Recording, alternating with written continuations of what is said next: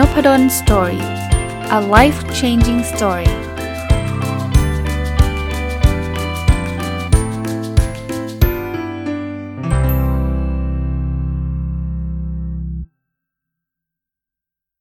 วัสดีครับ ยินดีต้อนรับเข้าสู่นพดล story podcast นะครับก็ยังคงอยู่กับหนังสือเล่มนี้นะครับ 1000 plus little habit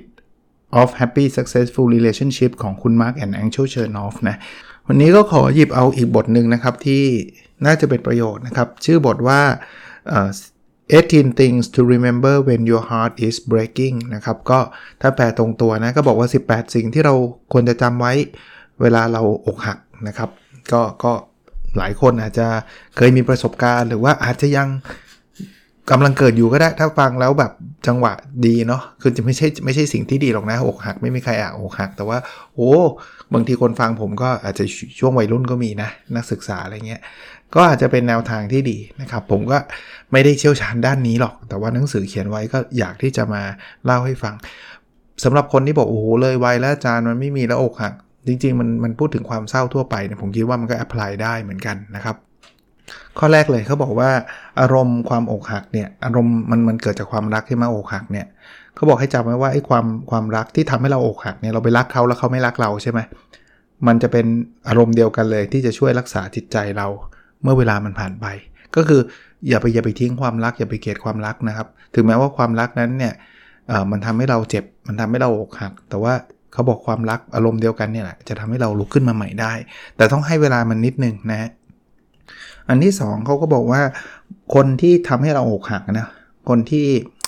ที่ปฏิบัติกับเราไม่ดี เราอาจจะรักเขาแต่เราเขาอาจจะจะหลอกเราว่ารักแล้วก็ทิ้งเราไปอะไรต่างๆเนี่ยเขาบอกให้จำไว้ว่าคนนั้นมันคือคนในอดีตละนะครับเขาเขาไม่มีสิทธิ์หรือว่าไม่ได้มาอยู่ในชีวิตเราในปัจจุบันแล้วเพราะฉะนั้นก็ก็ก็ดีแล้วแหละที่เขาไปนะครับ เพราะว่าถ้าเขาอยู่เขาก็ยิ่งทำให้เราปวดหัวปวดใจมากกว่านะ ก็ก็พูดง่ายๆก็ปล่อยเขาไปแหละนะครับเขาไม่ได้อยู่ในชีวิตเราตอนนี้แล้ว ซึ่งซึ่งเป็นสิ่งที่ดี ข้อที่3นะเขาบอกว่าเราอาจจะจะใช้คำว่าคร่ำครวญแล้วกันเนาะคือทำไมนะเขาถึงทิ้งเราไปทำไมแบบชีวิตมันถึงเป็นแบบนี้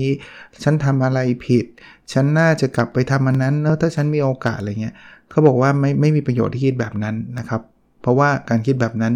มันไม่ได้เปลี่ยนความเป็นจริงใด ๆ เลย อันที่4เนาะเขาบอกว่าชีวิตเราก็เหมือนหนังสือที่เป็นบทบทนะครับสุดท้ายอะทุกบทมันจะต้องผ่านไปแล้วมันก็ต้องจบนะครับ เพราะฉะนั้นเนี่ยเราเราไม่มีประโยชน์ใด ๆ ที่เรายังคงเปิดบทนั้นค้างไว้เฉยๆ ซึ่งซึ่งมันมันมันก็ไม่ควรค้างอะ่ะคือคือคือบทนี้มันจบลงแล้ว แล้วก็ต้องไปเปิดบทใหม่ ซึ่งมันอาจจะไปเจอคนที่ดีกว่าไปอะไรก็ว่าไปนะ ก็ เปิดบทนั้นค้างไว้เฉยๆมันก็มันก็ไปต่อไม่ได้นะ มันไม่มีประโยชน์ เวลาอกหักเนาะมันจะมีคำอยู่คำหนึ่งเป็นภาษาอังกฤษนะคือเป็นคำที่ขึ้นอยู่กับความคิดเรา มันอาจจะทำให้เราเจ็บปวดทำให้เรารู้สึกแย่หรืออีกมุมนึงอาจจะทำให้เรารู้สึกแบบเบาเบาขึ้นนะครับ คือคำว่า it's over ก็คือมันจบลงแล้วนะมันจบแล้ว เพราะฉะนั้นเนี่ยเราเลือกได้นะ ถ้าแบบจบลงแล้วแล้วเราเศร้าเราอะไรมันก็ทำให้เราแย่ใช่ไหมแต่ถ้าเราบอกว่ามันจบลงแล้วมันก็คือแบบ ออ เอามันบางทีบางบางบางความสัมพันธ์เนี่ยต้องเรียกว่ามันถ้าเป็นถ้าเป็นโรคมึงเหมือนโรคเรื้อรังอะ่ะคือมันแบบเจ็บซ้ำๆเจ็บมาตลอดอะไรเงี้ยพอถึงเวลามันจบลงเนี่ยมันอาจจะเป็นสิ่งที่ดีกับชีวิตก็ได้นะ อันที่6นะเขาบอกว่า เวลาเราไม่ได้สิ่งที่เราต้องการเนี่ยบางทีมันอาจจะสอนให้เรารู้จักเตรียมตัวนะครับ ปรับตัวนะหรือบางทีเนี่ยมันมันมันเหมือนกับเป็นการป้องกันตัวเราได้ซ้ำ เพราะฉะนั้นเนี่ยเเราอย่าไปคิดว่าเราเสียเวลาเปล่านะครับ เวลาที่ที่เราคิดว่ามันเสียไปกับผู้ชายหรือผู้หญิงคนนี้จริง ๆ แล้วมันทำให้เราได้ได้เตรียมตัวเป็นเป็นคนที่ดีขึ้น หรือว่าเออมันเป็นเวลาที่เราได้ป้องกันเนาะถ้าเราอยู่กับเขาต่อเนี่ยชีวิตเราก็จะแย่ลงไปเรื่อยๆเนาะเพราะนั้นการที่อกหักหรือว่าการที่ต้องเลิกกันไปเนี่ยมันอาจจะเป็นการเป็น protection นะครับ เพราะฉะนั้นมันมันคือหนึ่งใน การเดินทางของเราในชีวิตของเรา เราไม่ได้เสียเวลาอะไรไปนะครับมาถึงข้อที่ 7 นะเขาบอกว่าวันหนึ่งในในอนาคตเนี่ยคุณก็จะมองกลับมาในช่วงเวลาที่ที่เราเศร้าเราเสียใจกับการอกหักนี่แหละนะครับ แล้วเราก็จะเห็นว่าเนี่ยเราเราเสียใจจริง ๆนะครับ แต่ว่านี่คือจุดเปลี่ยนของชีวิตจุดจุดหนึ่งเลย ซึ่งณเวลาที่อกหักเนี่ยเราไม่รู้หรอกว่ามันจะเปลี่ยนไปแบบไหนใช่ไหมหลายคนนะย้อนกลับมา มองตัวเองในอดีตด้วยความขำ หรือบางทีด้วยความขอบคุณด้วยซ้ำนะขำว่าโอ้โหทำไมตอนนั้นมันต้องร้องไห้เยอะแยะขนาดนั้นใช่ไหมหรือขอบคุณว่าโหตอนนั้นเนี่ยอกหักดีเลยนะ จะทำให้ทำให้ฉันได้มาเจอคู่ชีวิตที่ฉันรักมาก ๆ คนนี้อะไรเงี้ยถ้าเราไม่อกหักซะตอนนั้นนะเราก็คงไม่ได้เจอคนคนปัจจุบันหรือว่าคนที่เป็นภรรยาหรือสามี หรือเป็นคู่ชีวิตเราในตอนนี้ แต่ว่าตอนอกหักมันมองไม่เห็นไงมันไม่มีใครรู้อนาคตไง แต่แต่นี่เป็นคำเตือนใจเรานะครับ ข้อที่8นะเขาบอกว่าการอกหักเนี่ยมันมันเหมือนจุดจุดจุดเปลี่ยนของชีวิตอันหนึ่งเนาะเขาบอกว่ามันเป็นโอกาสที่ดีเลยที่เราจะต้องปล่อยวางกับสถานการณ์หนึ่งแล้วก็เปิดใจรับกับสิ่งใหม่ ๆ ซึ่งน่าจะดีกว่าสิ่งเดิม เพราะอกหักมันคงไม่ใช่สิ่งดีอยู่แล้วใช่ไหมเพราะนั้นเนี่ยอกหักไปแล้วก็โอเคครับมันคือ transition มันคือการเปลี่ยนผ่าน มันก็เปลี่ยนผ่านจากสิ่งที่แย่นี่แหละอกหักเราก็ไม่อยากให้เกิดแต่ว่ามันแย่เนี่ย เดี๋ยวเดี๋ยวมันจะเจอชีวิตที่ดีขึ้นนะครับ อันนี้ก็เป็นสิ่งที่เหมือนทำให้จิตใจเราเบาสบายขึ้นเวลาเราคิดแบบนี้ ข้อ 9 ข้อนี้ผมชอบนะเขาบอกว่าการอกหักเนี่ยมันมันมีบทเรียนข้อหนึ่งที่ทุกคนต้องเรียนรู้คือ เราไม่สามารถเปลี่ยนคนอื่นได้ คนเดียวที่เราจะเปลี่ยนได้คือตัวเราเองนะครับเพราะนั้นถ้าใครจะพยายามเปลี่ยนว่าทำไมเธอคิดอย่างนั้นทำไมเธอคิดอย่างนี้เนี่ยอกหักจะสอนเราว่าเราเปลี่ยนไม่ได้ แต่แต่แต่คนที่จะเปลี่ยนได้คือตัวเราเพราะนั้นเนี่ยเราต้องทำใจนะครับ เรียนรู้ปรับปรุงอะไรก็ว่าไปเนาะแต่เราไปเปลี่ยนคนอื่นไม่ได้นะอันนี้ก็คือหนึ่งหนึ่งบทเรียนที่เราจะได้จากการอกหักข้อที่ 10 ข้อที่ 10เนี่ยพูดง่ายอาจจะทำยากหน่อย แต่ว่าก็ยังอยากจะพูดเขาบอกว่าให้มองในแง่บวกนะครับ คือให้เราให้เราเข้าใจว่าไอ้จริงๆเนี่ยความทุกข์หรือความไม่ไม่ไม่มีความสุขของเราเนี่ยมันไม่ได้เกิดจาก เหตุการณ์หรอกมันเกิดจากการตอบสนองเกิดจากมุมมองของเรา ข้อนี้จริงๆ ไม่ได้ใช้เฉพาะอกหักนะครับ คืออะผมพูดงี้ก่อนเดี๋ยวเดี๋ยวเดี๋ยวจะงง คืออกหักไม่ใช่สิ่งที่ดี ไม่ใช่ผมบอกให้ฉลองเลยอกหักดีใจจังเลยอะไรเงี้ยเศร้าก็คือเศร้า แต่ว่าให้เราเข้าใจว่าเออมันไม่ได้เป็นเพราะเหตุการณ์อย่างเดียว มันเป็นเพราะ attitude ของเราด้วยนะครับ attitude คือถ้าเรามองอกหักเป็นเรื่องที่เป็นโอกาสแล้วกันเนาะมองว่ามันคือโอกาส โอกาสที่เราอาจจะไปเจอสิ่งที่ดีกว่า โอกาสที่เราจะเปลี่ยนชีวิตเราใหม่ บางทีเราอกหักไปอาจจะเป็นเพราะตัวเราก็ได้เนาะเราทำตัวไม่ดีเราเจ้าชู้ เราไม่สนใจเขาอะไรเงี้ยอาจจะเป็นเพราะตัวเราก็นี่ก็คือโอกาสที่เราจะเปลี่ยนเป็นคนใหม่ที่ดีขึ้น หรือถ้าเกิดไม่ใช่ตัวเรานะเป็นคนอื่น ที่เขาแบบทิ้งเราไปเขาหลอกลวงเราเขาไม่ใช่คนที่ดี นี่คือโอกาสที่เราจะเจอคนที่ดีกว่า ถ้าที่จุดเราเป็นแบบนี้ความเศร้ามันไม่ได้หายไปเลยหรอกครับ มันจะลดลงนะครับ มันก็จะมีมีมีมุมมองทางด้านบวก อันนี้อันนี้คือความหมายของคาว่าความทุกข์มันไม่ได้เกิดขึ้นจากเหตุการณ์มันเกิดขึ้นจากอดีจูดนะผมผมต่อยอดไปอีกนิดนึงแล้วกันนะครับในในพูดเรื่องนี้แล้วไม่ต้องอกหักก็ได้นะทุกทุกเรื่องเนี่ยจริง ๆเขาบอกว่าเขามีเขาเคยมีเรื่องเล่าเรื่องหนึ่งนะเขาบอกว่าถ้าแบบเราเราเรานั่งเรือของเราเนี่ยเรือที่เราซื้อมาใหม่แพงๆเนี่ย แล้วอยู่ดีๆ มีเรืออันนึงมาชนเราปุ้มเนี่ย เราจะโกรธเลย ทำไมชนนี่ขับเรือยังไงใช่ไหมแต่แต่เหตุการณ์เดียวกันปุ๊บเลยนะ แต่พบว่าเรือลำหนึ่งเนี่ยมันไม่มีคนขับ มันลอยมาชนเฉยเราจะไม่โกรธเนี่ยมันแปลกไหมทั้งทั้งที่เหตุการณ์เหมือนกันคือเรือโดนชน แต่อันแรกเราโกรธเพราะว่าเพียงแค่ว่ามันมีคนนั่งมาด้วย แล้วเราก็โกรธหัวฟัดหัวเวียง แต่อีกอันนึงเรากลับไม่โกรธเขาก็เลยบอกมันไม่ได้เกิดขึ้นเพราะเหตุการณ์เกิดขึ้นเพราะ attitude attitude คือความคิด ความคิดว่าทำไมแกขับเรืองี่เง่าอย่างนี้วะ ถึงมาชนเราใช่ไหมแต่ตอนที่มันไม่มีคนขับนี่เราไม่ไม่มันไม่มีใครเบรมไงมันก็เลยยอมรับได้นะครับ อันนี้อันนี้แค่ยกตัวอย่างอันหนึ่งนะมาข้อ 11 ครับ บอกเวลาอกหักเนี่ยให้คิดว่าชีวิตเราเนี่ยเขามีแผนอันนึงให้กับเรา ซึ่งแผนอันนี้เขาไม่ได้ต้องการให้เรามานั่งร้องไห้ทุกวันนะครับแผนอันนี้คือเขาต้องการให้เราเติบโต พูดพูดอีกแบบหนึ่งนะผมผมแปลความหมายเองนะหนังสือไม่ได้เขียนคือ คือมันเหมือนบทเรียนทำให้เราโตอะเวลาเราเรียนหนังสือเนี่ยมันจะมีหลาย ๆ บทใช่ไหมบทนี้สอนตัวพยัญชนะ บทนี้สอนสระ บทนี้ผสมคำไปเรื่อย ๆ จนกระทั่งสุดท้าย แล้วก็อ่านออกเขียนได้ใช่ปะ่ะ อันนี้ก็เป็นบทเรียนชีวิตเนาะ อกหักเนี่ยก็ถือว่าเป็นหนึ่งในบทเรียนที่ทำให้เราโตขึ้นเป็นผู้ใหญ่ขึ้น เข้าใจชีวิตมากขึ้นนะครับ ถ้ามองแบบนี้ก็ เฮ้ย มันก็ต้องผ่านเนาะบทนี้นะครับ บางคนบอกอาจารย์ผมไม่เคยอกหักเลย แปลว่า อาจจะคุณอาจจะไม่ได้เรียนวิชานี้ไงแต่ก็ไม่เป็นไรไงคุณก็เติบโตจากเรื่องอื่นได้นะการการไม่ได้แปลว่าทุกคนจะเติบโตต้องอกหักทุกคนไงเราอาจจะเติบโตจากการโดนไล่ออกก็ได้ เราอาจจะเติบโตจากการทะเลาะกับเพื่อนก็ได้ เราอาจจะเติบโตจากการอ่านหนังสือก็ได้ การฟังพอดแคสต์ก็ได้ มันมีหลายวิธีในการเติบโตแต่ว่า แต่ละคนอาจจะได้ได้ได้บทเรียนในทิศทางที่ต่างกัน ซึ่งเราควบคุมไม่ได้ เราควบคุมไม่ได้ อ่านี่เป็นบทเป็นบทเรียนที่ดีนะข้อที่ 12เขาบอกว่าเออให้จำไว้ว่านะการอยู่คนเดียวเนี่ยดีกว่าการอยู่กับคนที่มันที่ที่ไม่ดีอะนะครับ เพราะฉะนั้นเนี่ยถ้าเราจะมีใครสักคนเนี่ยขอให้มั่นใจว่าคนนั้นเนี่ยเข้ามาในชีวิตเราแล้วชีวิตเราดีขึ้นนะไม่ใช่แค่ว่าฉันต้องมีใครสักคน เพราะฉันไม่อยากอยู่คนเดียว อยู่คนเดียวดีกว่า การมีคู่ที่ ที่ไม่ดีนะก็สำหรับคนอกหักบางทีก็พยายามจะไปหาคนใหม่แบบรวดเร็วมาก เพราะว่าด้วยเหตุผลไหนก็ไม่รู้นะอาจจะประชดมั่ง หรือว่ากลัวอยู่คนเดียวแล้วเหงาอะไรเงี้ยเอิมต้องระวังหน่อยนะครับ เพราะว่าเดี๋ยวมันจะซ้ำซ้อนเนาะเดี๋ยวกลายหรือไม่เผลอๆมันจะแย่กว่าเดิมอีกเนาะเพราะว่ามาแล้วคนนั้นมันไม่ใช่แล้วเราก็แบบไม่สนใจ แล้วสุดท้ายจะเจ็บด้วยกันเพิ่มเติมอีกนะครับอกหักซ้ำอกหักซ้อนอีก ก็ก็ไม่ดีครับ รอรอดูจังหวะดีๆนะครับ ถ้าเขาเข้ามาแล้วเรามีความสุขโอเคนะอ่ามาข้อที่ 13นะข้อนี้ก็น่าสนใจนะครับผมว่าเมื่อคนปฏิเสธคุณเนี่ยมันไม่ได้แปลว่า คนทั้งโลกปฏิเสธคุณ มันไม่ได้แปลว่า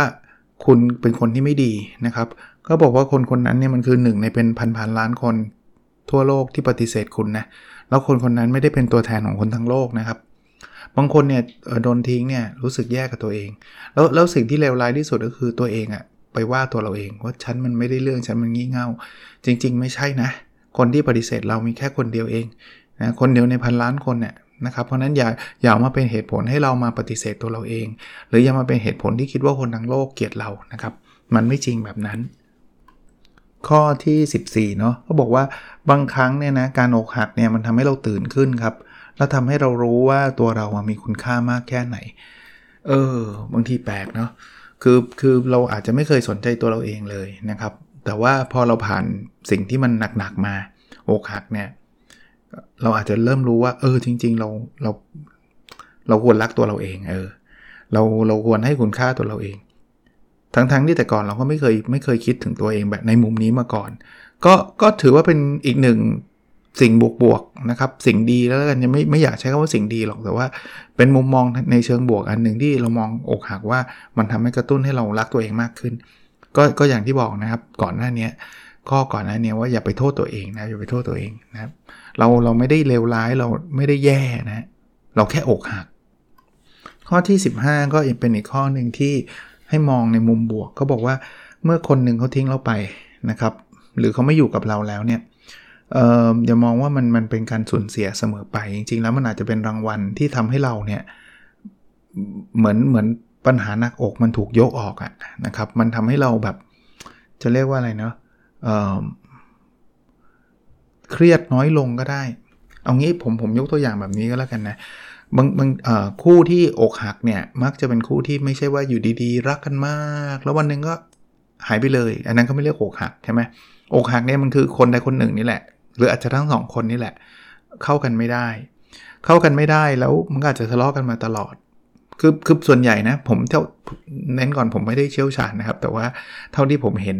ไม่ว่าใครต่อใครที่ผมรู้จักเนี่ยอกหักเนี่ยไม่ได้อยู่ดีๆ แบบโอ้รักรักกันอยู่แล้ววันหนึ่งผู้ชายเดินมาบอก ฉันไปแล้วนะ มันก็มีก็คงน้อยอะ่ะส่วนใหญ่ทะเลาะกันมาตลอด แต่มาถึงจุดหนึ่งมันไปไม่ไหวอะ่ะมันก็แบบเลิกกันนะ ประเด็นคือบางทีการเลิกกันเป็นสิ่งที่ดีนะมันยกยกความหนักอกหนักใจออกหมดเลย ยกการทะเลาะออกหมดเลย แล้วคนที่มีคู่แล้วมันไม่แฮปปี้เนี่ยมันไม่มีความสุขเนี่ยมันเหมือนชีวิตมันอึดอัดอะเขาบอกมันหลายคนเนี่ยอกหักแล้วรู้สึกอิสระเลยคราวนี้จะไปไหนจะทำอะไรแบบแฮปปี้มีความสุขมากขึ้นก็เป็นไปได้อีกเหมือนกันนะข้อที่ 16เนาะเขาบอกว่า หลายสิ่งเลยที่ทำให้คุณรู้สึกแย่เนี่ยจริงๆแล้วมันทำให้คุณแข็งแกร่งขึ้นในที่สุดนะครับ มันทำให้เราเติบโตขึ้น คือมีคำพูดเลยนะว่าอะไรที่ทำให้คุณไม่ตายมันจะทำให้คุณโตนะครับ แต่แต่เราไม่ต้องถึงกับตายขนาดนั้นไม่ถึงถึงกับแบบบาดเจ็บหนักขนาดนั้นนะแต่อกหักเนี่ยไหนๆมันเกิดแล้วเนี่ยจริง ๆ มองว่ามันคืออีกอีกหนึ่งเหตุการณ์แล้วกัน ที่จะทำให้เราเติบโตขึ้น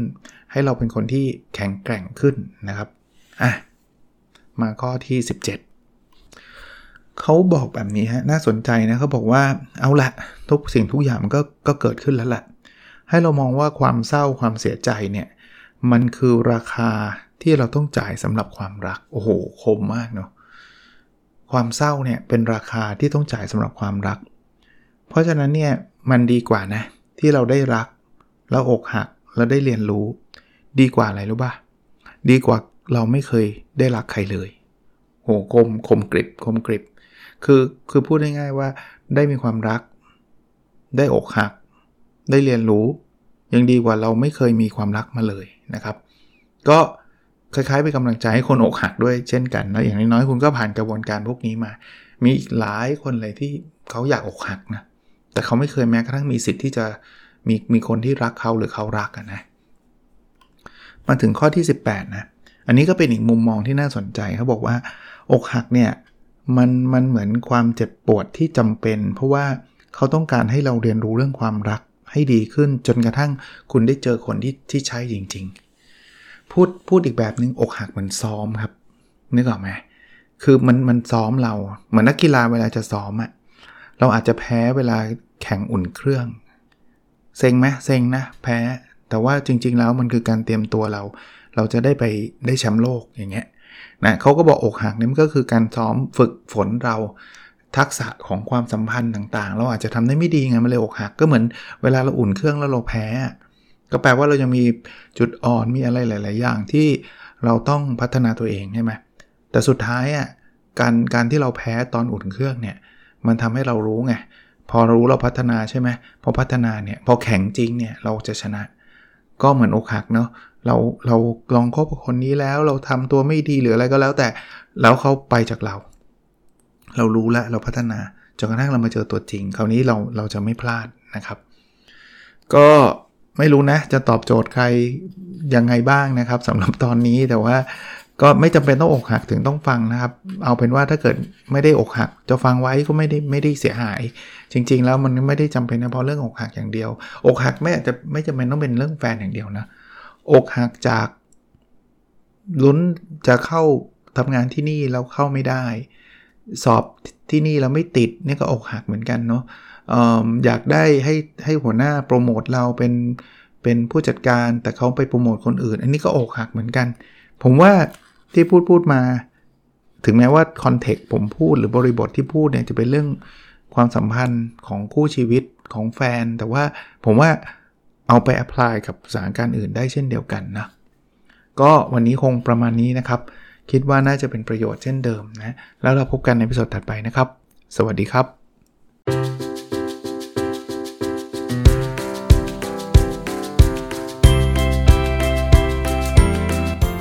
n o p a d o n Story a life changing story